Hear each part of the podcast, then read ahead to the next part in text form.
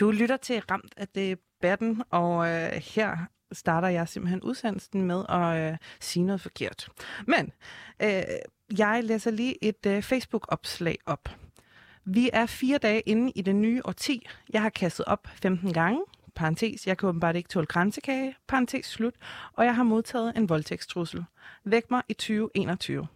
Sådan lyder et opslag på Facebook, og det her opslag, det er altså skrevet efter, at der i januar 2020 kommer en mail fra en, der kalder sig Feminist Killer 2020, og i den her mail, så står der, vi kommer og voldtager dig, smiley, og efterfulgt af modtagerens fulde navn og adresse, som ellers er hemmelig.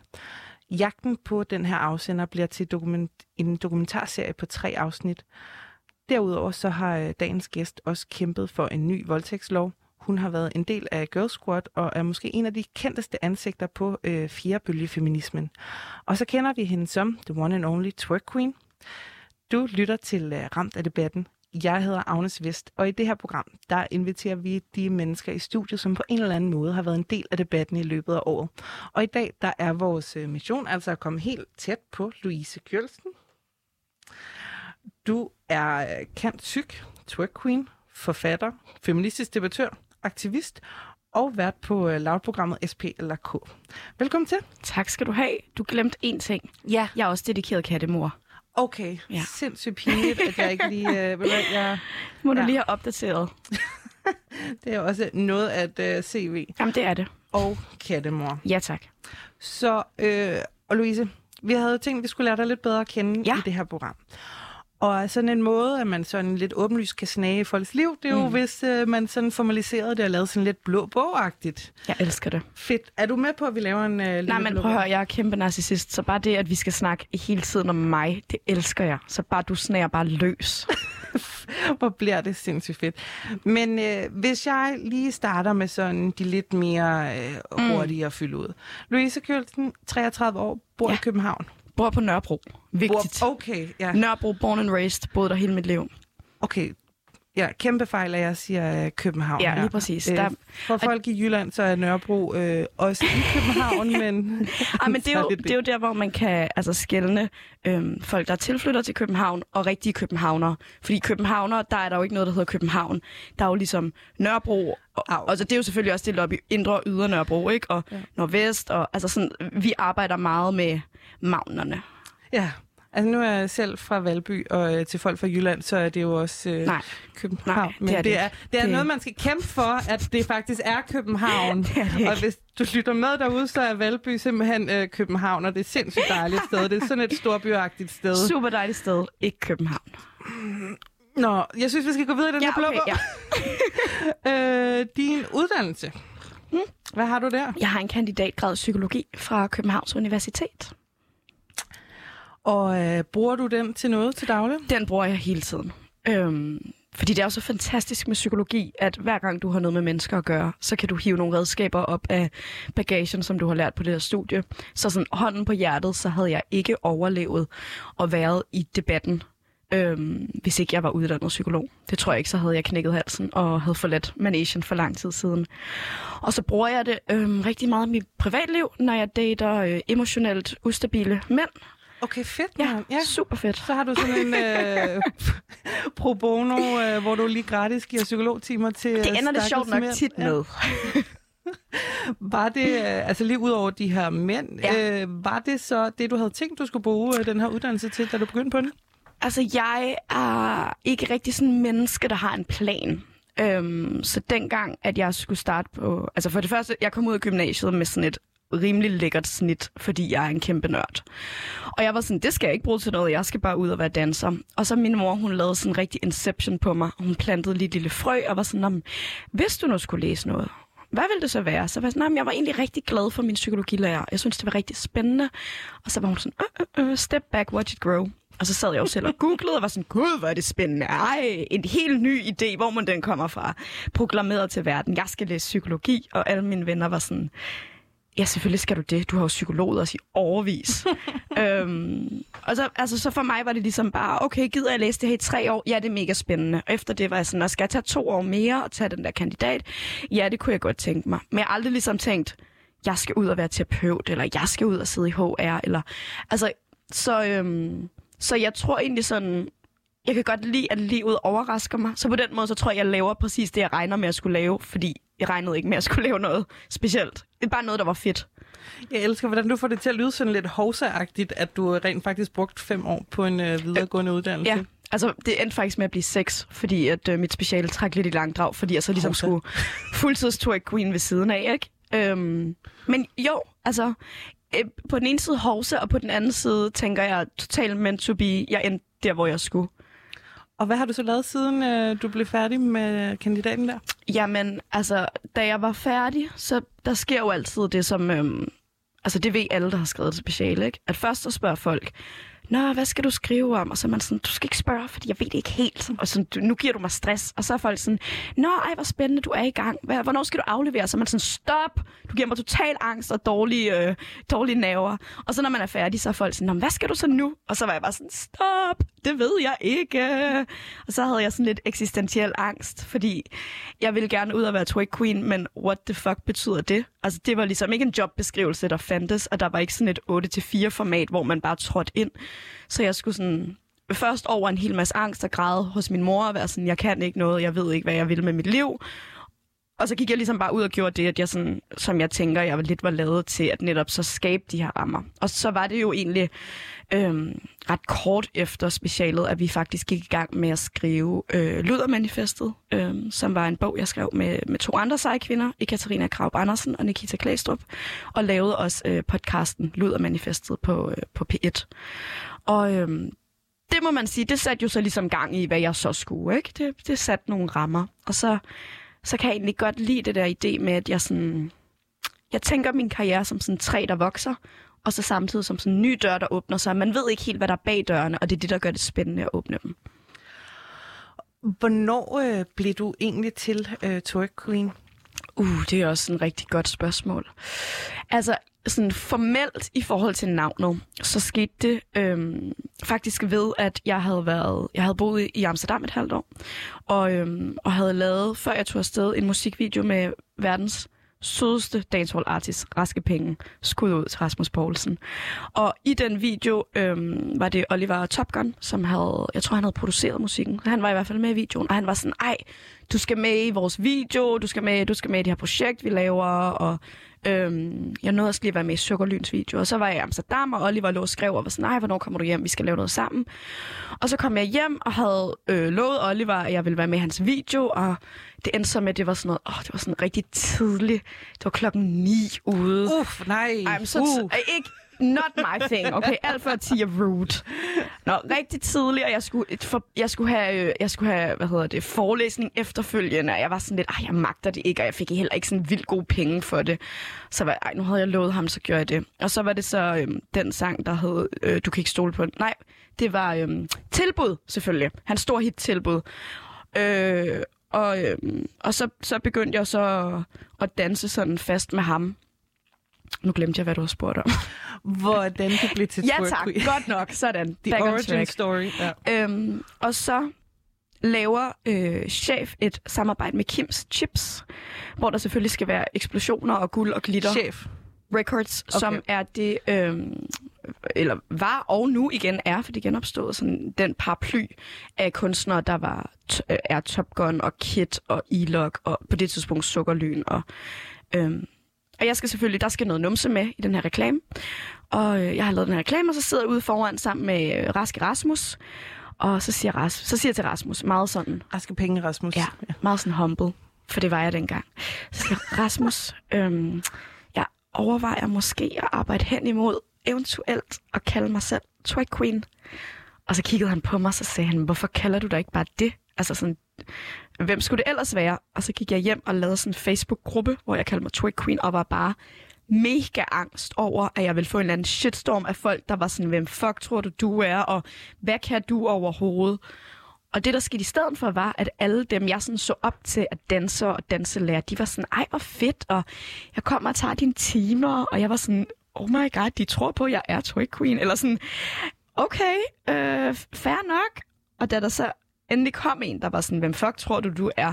Der havde jeg lige bygget sådan nok stamina op til at være sådan, you can google me, bitch. Og så googlede hun mig, og så skrev hun sådan, ja okay, du er faktisk ret god.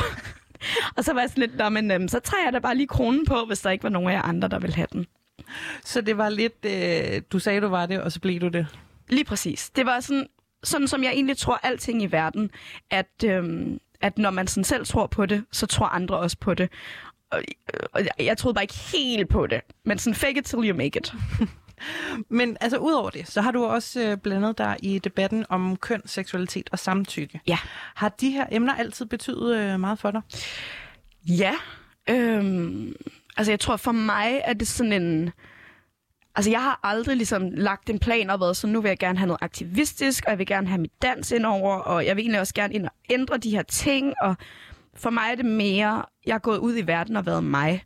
Og det er der nogen, der er blevet provokeret af, eller rasende over, eller sagt, det må du ikke, eller det her skal du gøre.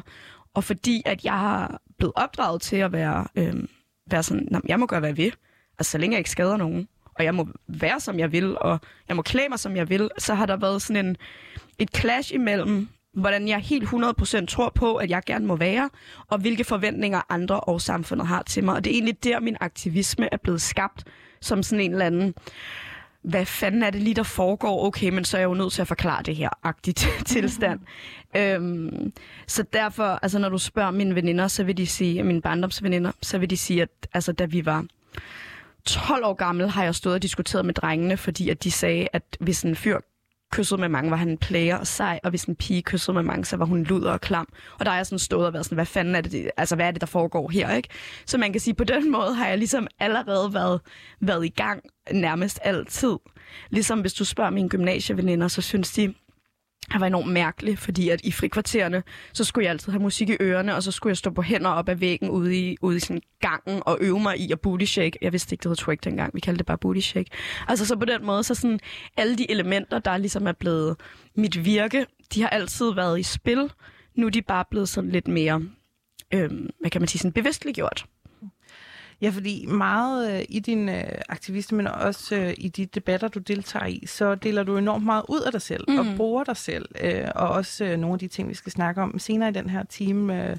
Blandt andet en dokumentarserie, du har været med til at lave, og et andet program, hvor du har haft en ven inde og interviewer. Men altså, hvad tænker du om det her med, at du bruger dig selv så meget? Altså, så vender vi jo tilbage til det der med at være kæmpe narcissist igen, ikke? At sådan, jeg tror ikke, jeg ville kunne... lad være med at bruge mig selv. At for mig, så er det en naturlig del. Altså, fordi jeg oplever jo verden kvæg at være mig. Så selvfølgelig kan jeg ikke tage mig ud af ligningen. Altså, sådan, jeg vil altid være mig først. Og så kan jeg forhåbentlig løfte især min aktivisme op til et plan, hvor det også giver mening for andre, og også gør noget for andre. Men jeg kan ikke tage mig selv ud af ligningen. Så hellere bruge det aktivt. Og så tror jeg også, det har noget at gøre med, at altså, begge mine forældre i teaterverdenen, så for en meget tidlig alder har jeg stået på en scene og været på og sagt, her er jeg, se jeg kan det her, eller se jeg gør det her. Så jeg tror også, at sådan, jeg nyder det rigtig meget at bruge mig selv, men jeg har heller aldrig været bange for, eller sådan har følt et behov for at skulle gemme mig bag en eller anden form for sådan ekspertrolle eller faglighed. Og så synes jeg egentlig også, at det virker til at fungere meget godt for mig. Det har det i hvert fald gjort indtil nu, ikke? Fedt. Men i sidste uge, der havde vi besøg af Vi Unge chefredaktør Nikita Hoffmann Andersen, og de har jo lavet sådan en ny udgave af deres blad, og her har de et segment, hvor en person skriver et brev til deres 15-årige jeg. Og nej, det er ikke, fordi du skal skrive et brev nu her live i radioen. Det var noget tissue, skal vi alle sammen græde nu. Men kunne du måske, altså hvis du skulle give et godt råd til 15-årige Louise, hvad skulle det være? Det skulle nok være sådan noget med,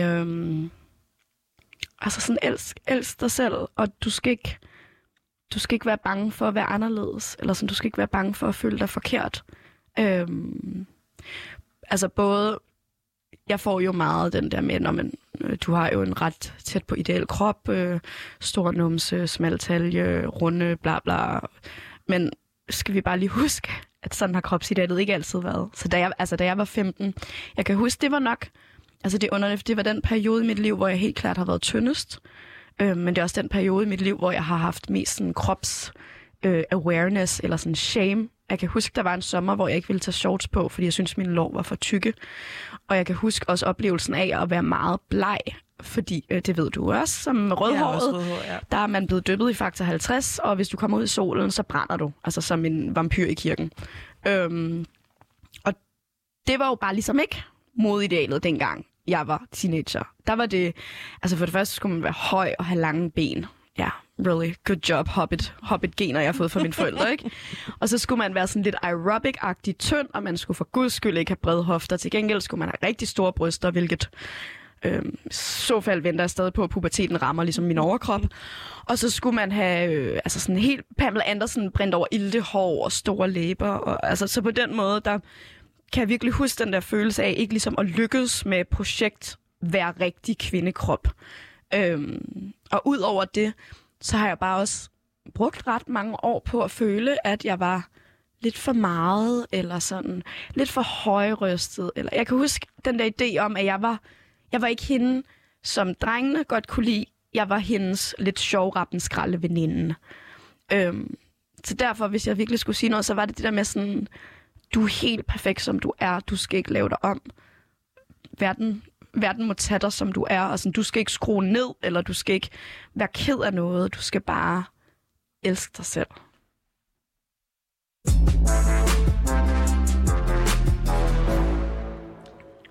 Du lytter til Ramt af debatten. Jeg hedder Agnes Vest, og i det her program, der inviterer vi de næste par uger de mennesker i studiet, som på en eller anden måde har været en del af debatten i løbet af året. Og i dag, der er vores mission altså at komme helt tæt på Louise Kjølsen, kendt syg, twerk queen, forfatter, feministisk debattør, radiovært på Radio Loud-programmet SPLK og kattemor. Vigtigt. Louise, du har jo været i vælten flere gange i løbet af det seneste år. Ja. Og vi har kigget sådan lidt på, hvornår du sådan er blevet meget omtalt, eller hvornår du ligesom har lavet nogle poster og forskellige ting, som er nået ret langt ud. Og en af de perioder, hvor du er blevet omtalt meget på sociale medier, det var i oktober sidste år. Her der var der nemlig premiere på DR-programmet Hvem vil voldtage Louise? Ja. Og i programmet, der følger vi din søgen efter den mand, der sender dig voldtægtstrusler på e-mail. Vil du prøve at fortælle lidt om, altså, hvordan blev det her program til? Jamen, altså som du læste op først, jeg vågner den 3. januar og har kastet op hele 2. januar. Som vi jo alle sammen har. Og jeg vil bare gerne sige, at det var ikke alkoholrelateret. Det var, men det var så heller ikke kransekage. Jeg havde måske spist noget lidt gammel mad, hvilket jeg virkelig har været mit nytårsforsæt at holde op med at spise gammel mad. Sindssygt vigtigt. Jamen det er det faktisk, men det er bare, jeg kan virkelig ikke lide madspil. Men altså, okay. Ja. Og tænker egentlig, kan huske, jeg vågner og tænker, okay, i dag vil jeg bare gerne have et bad. Jeg vil gerne lige, rydde op, have styr på mit liv. Og så åbner jeg min mail, og så ser jeg bare, der står... Vi kommer og voldtager dig, smiley, efterfulgt af mit navn og min adresse, som ellers er hemmelig. Og jeg lukker mailen og sådan, får sådan chok. Og så åbner jeg den igen, så er jeg sådan, what? Og kan mærke det der adrenalin-rush, at sådan, jeg bliver... Altså det er også det, der er med mig, tror jeg, i debatten, der egentlig siger ret meget om min måde at gå ind i det her. Jeg bliver nok bange, men jeg kan ikke mærke det, fordi jeg bliver vred. Jeg bliver sådan, hvad fanden er det her for noget, ikke? Hvem bilder sig ind, at de kan true mig på den måde? Og som alle gode influencer, så tager jeg selvfølgelig til de sociale medier. Og for det første egentlig jeg går først på min Facebook og lægger det op, og er sådan, hey venner, hvad vil I gøre med det her? Det er sådan en standard procedure for mig, at når jeg får ubehagelige beskeder eller dick pics, eller det her med at få det ud af systemet og ikke sidde med det og føle skyld og skam, men at dele det med verden og bruge mit netværk til os og få hjælp til det.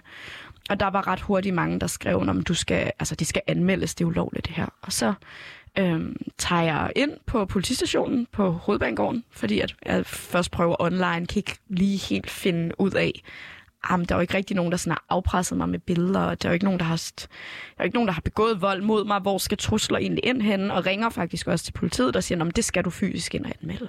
Jeg er sådan, okay, 2020, velkommen til, ikke? Nå, men jeg tager så ind med min mobil i hånden, og for at forklare den her politibetjent, men det her sket, og det her, det er mailen, og det er jo ret voldsomt, synes jeg. Jeg har fået rigtig mange ubehagelige beskeder. Jeg har mange mennesker, der har rigtig nederen holdning om mig, de synes, de skal ytre. Men jeg har aldrig fået en så eksplosiv trussel. Og så bliver jeg mødt med en dame, politibetjent, der siger, det er jo ikke en rigtig trussel. Og jeg sådan, det er ikke en rigtig trussel? Det er ikke, citat, slut, det er ikke en rigtig trussel. Og jeg er sådan, undskyld, hvad? Hun er sådan, altså der står jo ikke, de kommer på torsdag kl. 14 og voldtager dig. Og jeg er sådan, jeg ved godt, sandsynligheden for, at nogen møder op og rent faktisk voldtager mig, er ret lille. Men sidst jeg tjekkede, var det stadig ulovligt at true med voldtægt. Og hun er sådan lidt, kom så, hvad vil du have, jeg skal gøre? Altså, jeg må faktisk 3 gange ordret sige, at jeg insisterer på, at du opretter en sag. Og det første, jeg siger, prøv at høre, jeg er en offentlig person i debatten, blandt andet om voldtægt. Så er hun sådan lidt, fint nok. Så tuller hun sådan lidt rundt og råber sådan lidt gennem hele rummet, sådan, Camilla, hvordan er det nu med de der online-trusler? Og så... Jeg har selvfølgelig min mail liggende på min telefon, og så kommer hun med en telefon og tager et billede af det. Og jeg er sådan, jeg er virkelig sådan, okay boomer, altså skal du ikke have IP-adressen? Eller hun er sådan, nej, det er fint. Mm. Og så sender hun mig ud af døren med ordene, du skal nok ikke regne med, at der sker så meget. Og jeg tror, det er der, hvor altså, min ret udviklede retfærdighedssans, men også sådan en eller anden form for harme, er sådan, det kan fucking ikke være rigtigt, at det bare er det. Så jeg rander. Og det resulterer så i, at næste dag får jeg endnu en trussel. Den her gang mod min mor, hvor de sender min mors adresse og siger, hvad med vi besøger hende i stedet for. Og så faktisk også afpresser mig for penge og siger, du skal overføre det her antal euros, ellers så lægger vi din adresse, din families adresse. I det her program, der ser man jo ret råt for usødet, hvordan de her trusler, de ligesom påvirker dig, og du fortæller, at du er bange, og du græder, og du fortæller, at du selv er blevet voldtaget, og at det er det værste, der er sket for dig. Altså, det er jo meget ærligt, men på den måde viser du også over for dem, der sender truslerne, at de ligesom virker. Hvilke overvejelser har du gjort sådan om det?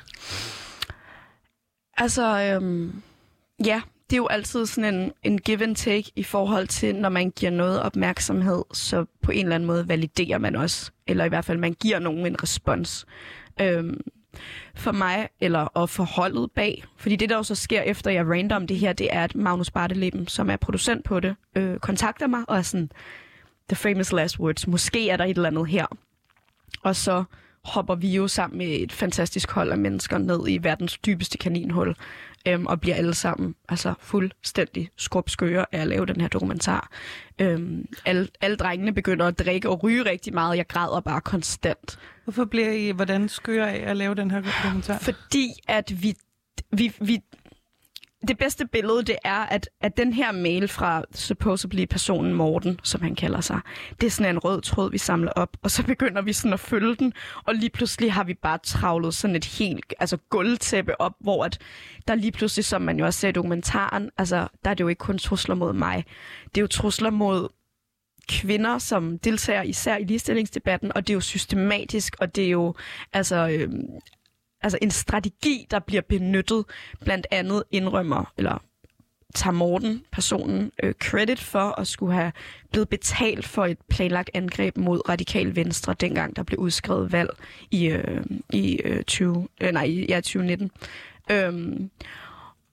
Og jeg tror, at det her med sådan...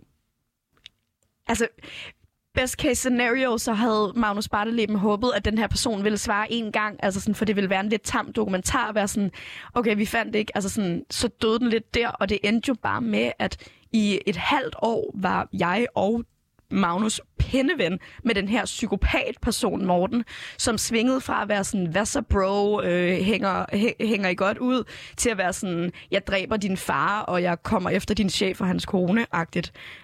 Så det var sådan et fuldstændig sindssygt univers at være i. Også fordi, at det naturlige instinkt i mennesker er, der er noget farligt herover. Jeg vender mig om og løber. Jeg skal langt væk. Hvor at jeg hele tiden havde det her billede af, okay, der er en bjørn inde i hulen. Jeg ved ikke, hvor stor den er. Jeg ved ikke, hvor farlig den er. Jeg ved ikke, hvor mange bjørne der er. Men nu går jeg direkte ind i hulens mørke og bare sådan her, bjørnemis, kom. Altså, hvor at jeg jo hele tiden blev ved med at opsøge dem, der supposedly ville skade mig.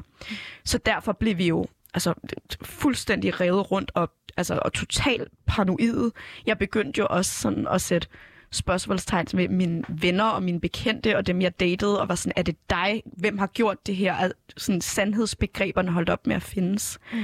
Nå, men det, der egentlig så var afvejningen, som egentlig var det, du spurgte om, det var den her med, vi giver ham her noget opmærksomhed, vi giver ham egentlig et motiv til at fortsætte. På den anden side vil vi også gerne belyse, at det her er et fænomen, der finder sted, og ikke et Louise-problem, og ikke et kvindeproblem, men egentlig et samfundsproblem, fordi debattører, især kvinder og mennesker med sådan en eller anden form for minoritetsbaggrund eller sådan LGBT+-baggrund, bliver udsat strategisk og systematisk for de her slags trusler, og effekten er, at de holder op med at deltage i den offentlige debat. Så det var egentlig en afvejning af, at sådan målet helliger midlet, og den her debat er så vigtig at have, at vi godt kan give ham her Morten den her form for opmærksomhed i noget tid. Men du tænker ikke, at der er nogen, som ligesom er med til at sende de her trusler, som ligesom kan være sådan, okay gud, det får dem rent faktisk til at tie stille de her mennesker, som jeg er dybt uenig med? Men man kan sige, at det var jo det modsatte, der skete. Og det synes jeg egentlig også var en smuk ironi i, at der er nogen, der truer mig til jo at tie stille, og så får jeg en dokumentarprogram på altså Danmarks største kanal, og, altså sådan, og alle mennesker har adgang til at se, hvad det er, der egentlig foregår. Fordi vi får tit at vide, når det handler om trolling, online trolling, om det er alt fra du er da vist lidt tyk til, jeg kommer og voldtager dig og din familie, ligesom alt på det spektre, så har vi indtil nu fået at vide, det skal du ikke give noget opmærksomhed, ti det ihjel, ignorer det. Men den strategi har jo tydeligvis ikke virket. Altså, det er jo ikke, fordi trollene er holdt op. Det er ikke, fordi at truslerne er forsvundet. De lever i bedste vilkår. Så derfor så tror jeg, min strategi var, hvis vi virkelig skal rydde op i noget, så er vi nødt til at skinne med en meget, meget stærk lommelygte helt ude i krogene, hvor de her små, sølle eksistenser ligger og får lov til at organisere sig og får lov til at lave de her strategier. Og så må vi skinne lys på dem, og så må vi komme med sådan en ordentlig omgang støvsugning og rengøring og bare vel og blomsterduft og altså virkelig få gjort det ordentligt rent. For det gør vi ikke, hvis vi lader som om det ikke findes. Nej, det lyder også lidt som måden, man sådan håndterer mobber i folkeskole, og at man skal bare ignorere dem, der mobber, og så vidt jeg ved, så det er fordi, findes de mobning stadig. Ja. Eller det er, fordi han er vild med dig, og han er sindssyg røv overfor dig. Ja. Den er sindssygt sund at vokse op. Det er altid bare, fordi de ikke kan udtrykke deres følelser. Og det er super fedt. Sindssygt sundt at vokse op. Ja. Men i hvert fald, du fortæller jo også lidt her, at der sker det modsatte i forhold til, at han vil gerne have, at du skal tie stille. Mm. Du får sindssygt meget opmærksomhed for det i stedet for. Mm. Men tror du, at du ligesom ville have håndteret de her trusler anderledes, hvis ikke du havde haft et tv-hold i ryggen? Altså, jeg ville jo i hvert fald ikke have haft de samme muligheder. Fordi nu kan man sige, at en af resultaterne af at lave den her dokumentar, det var, at jeg fik enormt mange beskeder fra især kvinder, men egentlig også bare mennesker, der havde været ude for stalking eller voldelige ekskærester, eller altså det her med at være inde i systemet og sige, hjælp, jeg har et problem, og der har politiet været sådan lidt, det kan vi ikke gøre noget ved. Og så stoppede deres rejse jo mere eller mindre der, hvor det giver jo en enorm afmagt, og det er jo også et kæmpe svigt, fordi vi lever i et samfund, hvor at politiet er dem, der skal håndhæve, hvis den danske lovgivning bliver brudt, også hvis det er på internettet, og hvis de ikke er i stand til det, altså hvad er deres job så? Hvad er det, de skal? Så jeg tror, at sådan, selvfølgelig er jeg enormt privilegeret, at jeg får lov til at få så meget hjælp og så mange midler, og som man også ser i dokumentaren, så er det enormt svært at komme igennem til politiet. Det er faktisk først, da jeg siger de magiske ord, jeg laver en dokumentar for DR, at der så lige pludselig er en politichef i røret, der gerne vil snakke. Der har jeg ringet i 3 måneder og været sådan, jeg har en sag, der handler om trusler imod mit liv. Hvorfor kan jeg ikke få fat i en person, der sidder med den her sag? Det er jo så frustrerende. Altså, så jeg tror, selvfølgelig havde det ikke været det samme. Men min tilgang til det, altså den her idé om, det skal fucking ikke være rigtigt, at nogen kan tie mig ihjel, den havde været det samme, for det er egentlig den samme strategi, jeg har haft med de mildere sager. Blandt andet var der på et tidspunkt fik jeg en besked i min Instagram, hvor der stod, jeg vil gerne komme og lave, så du kan lave tricks på min pik. Jeg bor på den anden side af gaden af dig. Hvor jeg var sådan, okay, endnu en klam besked, og der var alligevel noget med det der, du ved, hvor jeg bor, og vedkommende har været så rigtig noob, så den der hemmelige profil var deres navn, og så sådan 1, 2, 3, 4. Så jeg googlede det navn og min adresse, og så var jeg sådan, okay, du bor på den anden side af gaden. Du kan se ind i mit stuevindue. Nu har jeg det ubehageligt, og fordi jeg ikke ved, hvem du er, hvilket jo også er hele humlen med Morten og med alt andet terror, at når du ikke ved, hvem der er ansigtet, så kan du ikke vurdere, hvor stor en far det er, og det kan potentielt være alle. Og der gik jeg også rundt og var sådan, jeg har det enormt ubehageligt, det kan ikke passe, jeg skal kigge mig over skulderen i mit eget hjem. Og en aften, hvor jeg ligesom var sådan, havde lige boostet mig selv lidt, kvindet mig op, så gik jeg hen, og så ringede jeg på døren, for ligesom at sige, hej, jeg er et menneske, når du siger sådan her, så bliver jeg pisse bange. Det, der så skete, var, at det var en lidt ældre kvinde, jeg havde regnet med, der åbnede døren, og viste sig så at være hans mor, og han var en 15-årig dreng. Og han kunne ikke rigtig lige forklare, hvorfor han havde skrevet, som han skrev. Det synes han måske var lidt sejt. Men så den her sådan ligesom, I'm gonna face my fear, den mentalitet har jeg helt klart generelt i livet. Også fordi, at jeg har oplevet, at der sker noget menneskeligt, og noget, der højner empatien mellem mennesker, når man går ud af internettet, og så ligesom møder folk i den analoge verden og siger, hey, prøv lige at kigge mig i øjnene. Jeg bliver rigtig bange, når du siger det her. Og så er det for det meste ved mindre folk er stjernepsykopater, ikke? Som Morten helt sikkert er. Fordi han gjorde det for at gøre mig bange. Men så siger de, gud nej, jeg synes da bare, det var lidt sjovt, eller det var lidt lækkert, eller hvor man er sådan, gider du godt lige at tænke over, hvordan det er at modtage det her? Vil du anbefale andre? Nu sagde du, at du efter den her dokumentar fik en del beskeder af din indbakke fra mennesker, som også havde fået den her form for trusler og andre ting, for ligesom at få dem til at tie stille. Hvad vil du anbefale mig ligesom gøre for at håndtere de her trolde? Altså, der er ikke nogen one size fits all. Altså, det handler enormt meget om, hvem du er som person, hvad er dine ressourcer. Jeg er jo også enormt, udover ligesom at have et tv-hold, så har jeg også et rigtig ressourcefuldt netværk med en masse stærke feminister, der kan bakke mig op, så jeg ikke står alene i det. Så jeg vil aldrig sige, du skal bare ud og google og finde folk, fordi det kan ende rigtig galt. Så man skal, altså der, og så er der selvfølgelig også forskel på, hvad det er for en troll, man står overfor. Men hvis den danske lovgivning, også især straffelovgivningen, bliver brudt, så skal man jo selvfølgelig anmelde det til politiet. Og så må vi ligesom oppefra og politisk set presse på, at det her emne bliver taget alvorligt, fordi det er ikke mit job som privatperson at rende rundt og lege Sherlock Holmes. Og det er ikke det jeres job heller.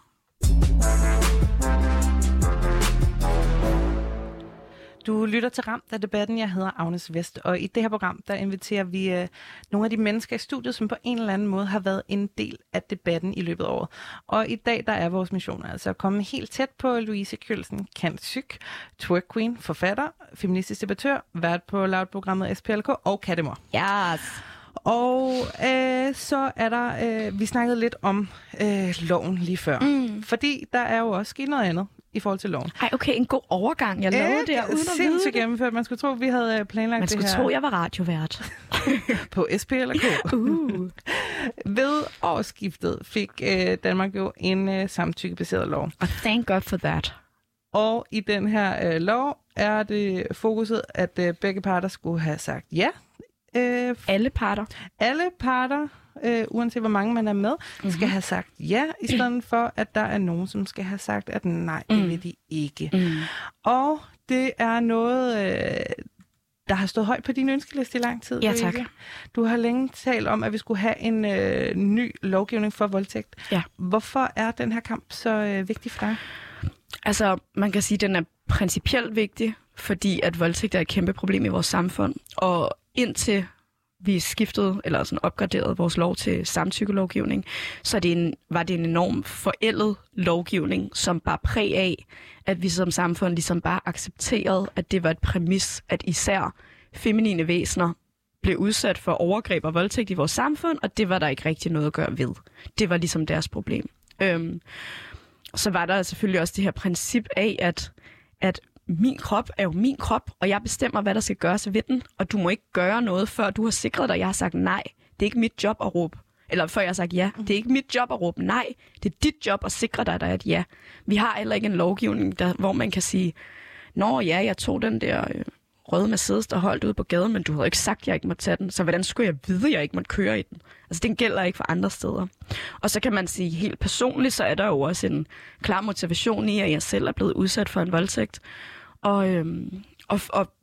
Og faktisk først efter jeg blev udsat for den, egentlig forstod præcis, hvad samtykke var, eller sådan den der, det bliver tit i talesat det der med, at det er enormt svært at finde ud af, hvornår man ligesom går for måske hård sex til overgreb, eller man kan komme til, eller... Og det var bare, det var først, da jeg selv blev voldtaget, at det blev så klokkeklart, at sex og lyst og leg og noget, man nyder mellem personer, er det diametralt modsatte af voldtægt, som aldrig nogensinde har noget med sex at gøre, som er vold og magt og overgreb. Ja, fordi du har jo, nu nævnte du, at du har været udsat for en voldtægt, og du har også været ret åben omkring det, og skrevet et blogindlæg tilbage i 2017, hvor du simpelthen skriver en form for brev til den her person, der udsat dig for et overgreb. Mm. Jeg kan forstå, at du har ikke anmeldt voldtægten dengang. Nej. Hvorfor ikke? Det er der flere grunde til. For det første så fordi, den klassiske, det var en anden tid.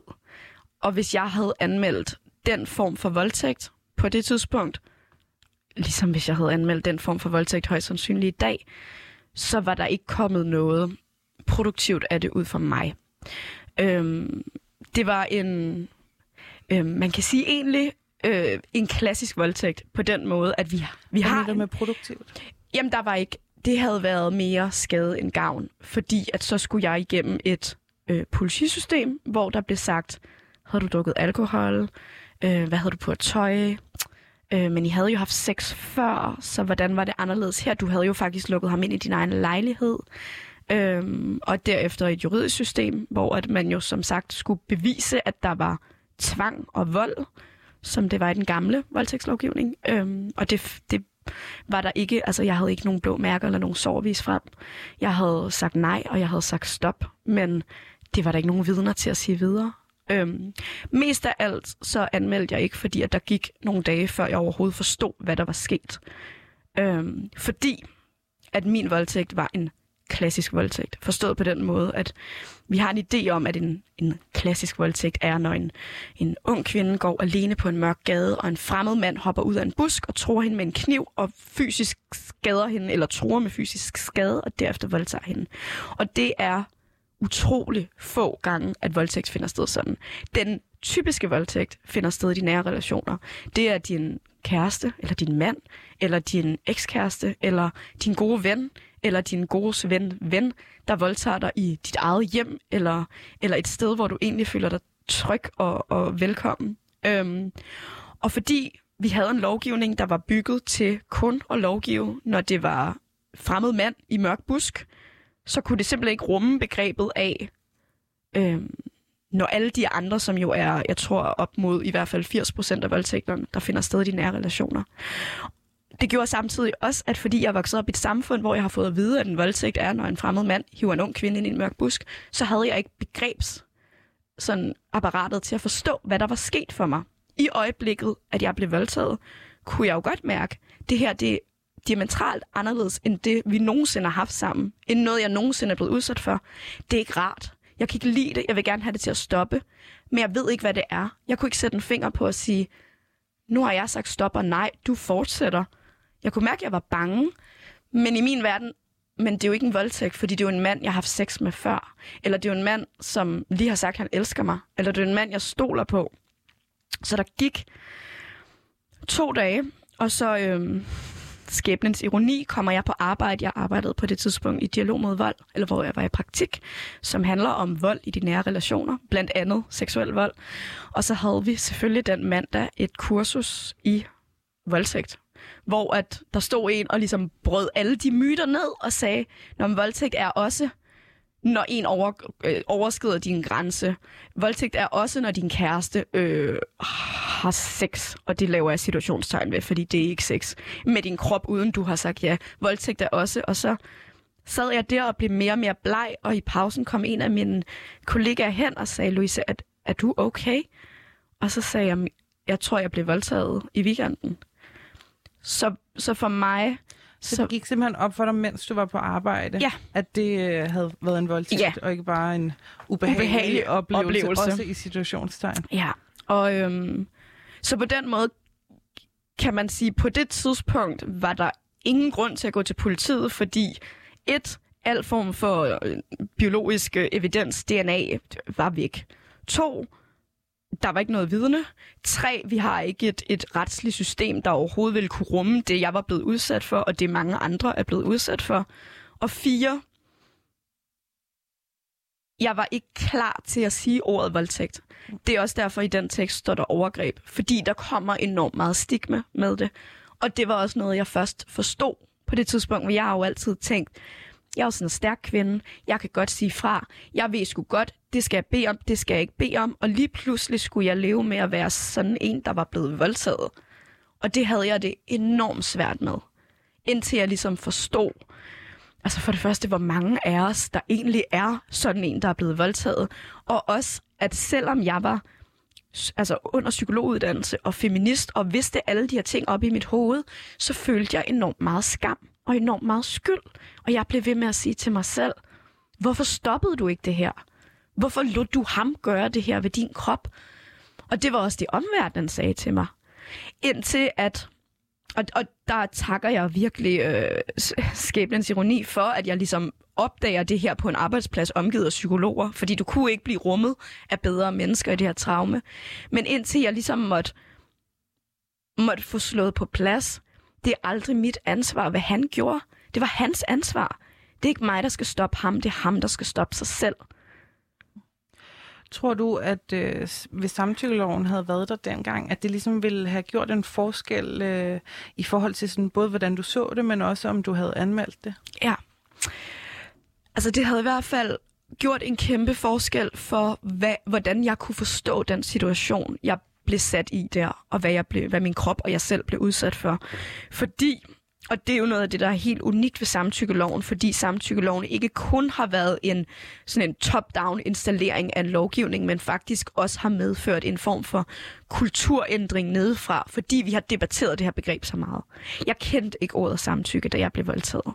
Hvis jeg havde kendt det, hvis jeg havde vidst, hvad det bestod af, så havde jeg kunne forstå, hvad der blev gjort ved min krop i det øjeblik, i stedet for at jeg skulle vente flere dage med egentlig at forstå, hvorfor jeg havde så ondt i maven, og hvorfor det føltes så markant forkert. Om jeg havde anmeldt det til politiet, det er svært at sige. Altså af princip vil jeg sige ja, fordi selvom at der højst sandsynligt ikke var kommet en retfærdig retssag ud af det, så synes jeg stadig, det er vigtigt, at vi anmelder sådan, så der kan komme statistik på, hvor stort et problem det her egentlig er. Men stadig er det op til den enkelte person at vurdere, har jeg ressourcerne til at gå igennem det her? Fordi det er oftest retraumatiserende at gennemgå det forløb, der kommer. Og det er ikke alle, der kan det. Så derfor så kan man ikke blæme folk for, hvordan de reagerer i så traumatisk en situation. Nej, og nu skal vi nok lade være med at rode med din egen situation og rode med dine egne traumer. Fordi da justitsminister Nick Hækkerup, han præsenterede den her samtykkelov ved et pressemøde sammen med retsordførerne fra støttepartierne, der blev han af TV2-journalisten Svær Kvist spurgt ind til, hvordan en samtykkende lyd kunne lyde. Og det var altså med henvisning til, at der i det her lovforslag på det tidspunkt, stod, at samtykke også kunne gives med lyde. Og her blev journalisten simpelthen ved med at insistere på, at han vil gerne høre nogen stønne på en samtykkende måde. Det ville han nemlig. Han vil gerne høre forskellen på en samtykkende og en ikke-samtykkende, og rigtig til at høre. Lad os lige prøve at høre, hvordan det lød her. Det, der er i aftalen, det kan være lyde, det kan også være tegn, det kan være andre ting. Det er vel meget relevant at spørge til, hvordan det konkret skal tolkes. Det gør vi også i alle mulige andre politiske sammenhænge. Ja, og det spørger han altså både minister Nick Hækkerup om, men også retsordfører for Enhedslisten, Rosa Lund, og bliver simpelthen ved med at prøve at holde dem fast indtil, at Kristian Hegaard siger, at det er faktisk ikke okay at spørge om. Det er en historisk dag. Kan du huske, hvad du ligesom tænkte og følte, da du så det her pressemøde? Altså for det første, så var jeg, og det bliver jeg faktisk stadig, kan jeg mærke, enormt rørt. Fordi det her er så banebrydende en lovgivning. Altså det er på linje med, da kvinder fik stemmeret, og da aborten blev fri. Altså det gør virkelig en forskel. Ej, nu sidder jeg simpelthen lige og græder. Jamen, det må man godt. Og det er også fordi, vi har ikke fået fejret det på grund af corona. Det har været så uforløst, at vi stod en masse, da lovgivningen blev stemt igennem, der stod vi sådan en håndfuld. Jeg tror, det var 12, fordi det var det, loftet var. Feminister ude i regnvejr og var sådan, vi må ikke kramme, men jeg græder lige lidt her for mig selv. Det var så vigtig en dag, det var så og er stadig, og det er så smuk et øjeblik, at jeg tror bare, hvis man har været i ligestillingsdebatten, så ved man godt, at sådan, endnu en af dem, ikke? At jeg kan godt forstå, at folk kan blive harm over det, men jeg tror, at de fleste feminister er sådan, når jeg another day, another asshole, another stupid question from a journalist. Men jeg synes egentlig, altså, skud ud til Rosa Lund for at håndtere det som en boss, og skud ud til Kristian Hegaard for at sige, hallo, stop så, vi skal ikke gøre grin med den her lovgivning. Altså, det er og latterliggøre en ekstremt vigtigt vendepunkt i vores historie. Men med det sagt, så er det jo selvfølgelig relevant, og jeg synes, det er fantastisk, at der står netop i lovgivningen, at samtykke ikke kun er verbalt i sproglig form, at samtykke jo netop også er ord, eller lyde, eller berøring, eller sådan kropsposition. Og jeg synes, at debatten har båret præg af, at man har forsøgt at gøre det enormt besværligt. Nej, hvad er samtykke? Hvad er samtykke? Hvor jeg tænker, samtykke er jo en sådan kontinuerlig social sådan, proces, vi hele tiden har. Vi to har også et samtykke i forhold til, da jeg kom ind i det her rum. Hvis du havde været min bedste veninde, havde jeg været fysisk meget tættere på dig. Hvis vi havde datet, havde jeg rørt dig på nogle andre måder, og måske lige afventet, om du gør det igen. Altså det her med, at vi tjekker hele tiden ind hos andre mennesker, vi er socialt sammen med konstant. Og hvis man ikke kan gøre det under sex, altså hvornår kan man så? Det er det øjeblik, man er allermest tunet ind på andre folks kroppe og mærker efter. Og jeg synes, mit eget sådan fineste øjeblik af samtykke, det var på et tidspunkt, hvor jeg havde sex med en fyr, som jeg var enormt vild med. Og derfor var jeg sådan en lille smule præstationspræget. Det var første gang, vi skulle have sex, og jeg var sådan, jeg vil bare gerne så have, at det blev godt og fint og flot og lækkert. Så der var sådan et øjeblik i den her akt, hvor jeg sådan ligesom kryger op i mit hoved og er i gang med at tænke. Og der stopper han simpelthen og er sådan, hey, jeg kan mærke, at jeg lige mistede dig et øjeblik. Er du good? Er du okay? Og jeg var sådan, gud, tænk, hvor sexet du var så tunet ind, at du opdagede, at jeg lige forsvandt mentalt et sted hen, hvor jeg var sådan, det er samtykke. At han ikke bare pumpede videre, fordi han syntes, det var fedt, men han rent faktisk var sådan, er du cool? Jeg var sådan, jeg er totalt cool. Jeg var bare lige, jeg ville jo bare gerne have, at det skulle være smukt, så vi kan fortælle vores børnebørn om det. Det kommer vi så nok ikke til. Men sådan, det var sådan et fint øjeblik, hvor jeg tænkte, det er jo samtykke.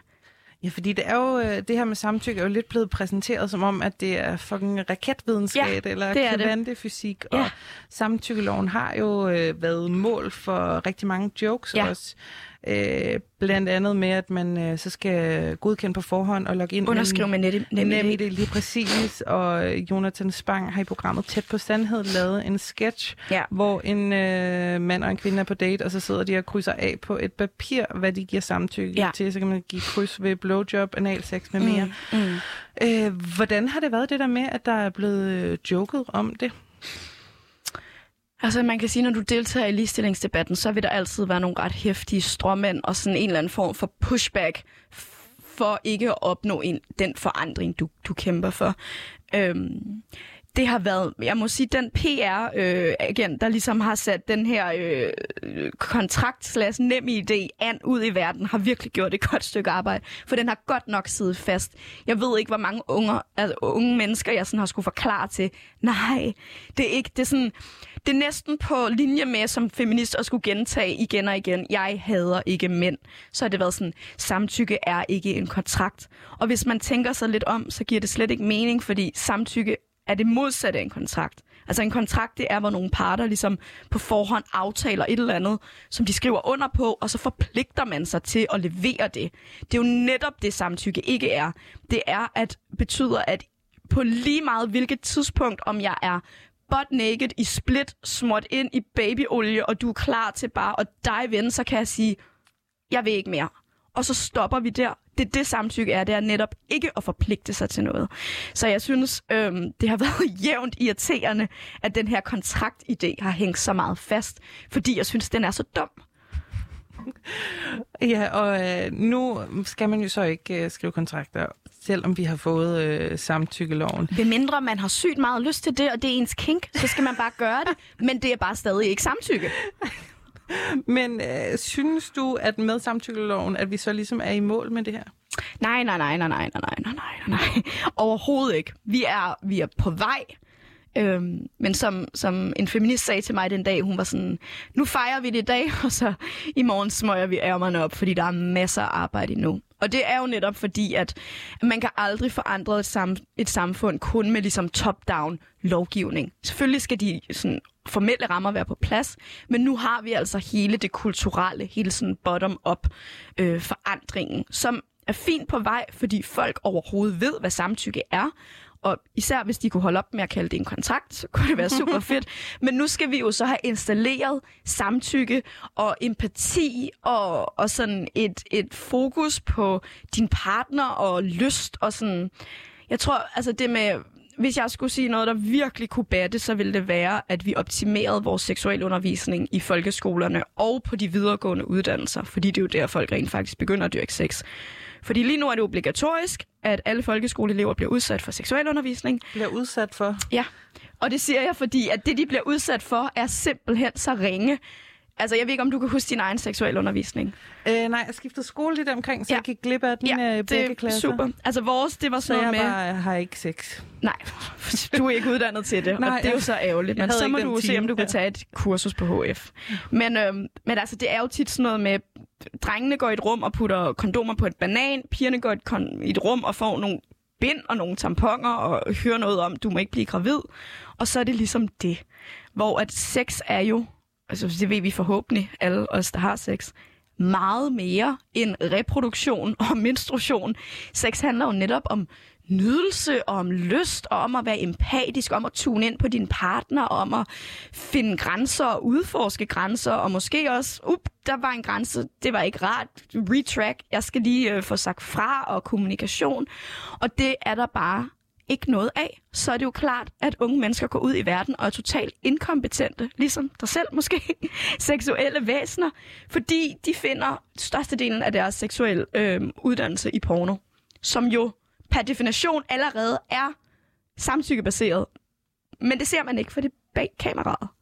Så vi har brug for, at sex og seksualitet bliver så meget udvidet som begreb, så det netop også rummer samtykke og empati. Tusind tak for din tid, Louise Kjølsen, kant psyk, twerk queen, forfatter, feministisk debattør, vært på lavprogrammet SPLK, som kommer med en ny sæson lige om lidt. Ja, midt august, season 2. Stay tuned, bitches! Og kattemor. Yeah. Vil du sende et skud ud til din kat? Ja, yeah, skud ud til baby. Mor elsker dig. Jeg kommer hjem lige om lidt. Ej, det er godt. Det sidste er ramt i debatten for i dag. Tusind tak, fordi du lyttede med derude. Mit navn, det er Agnes Vest.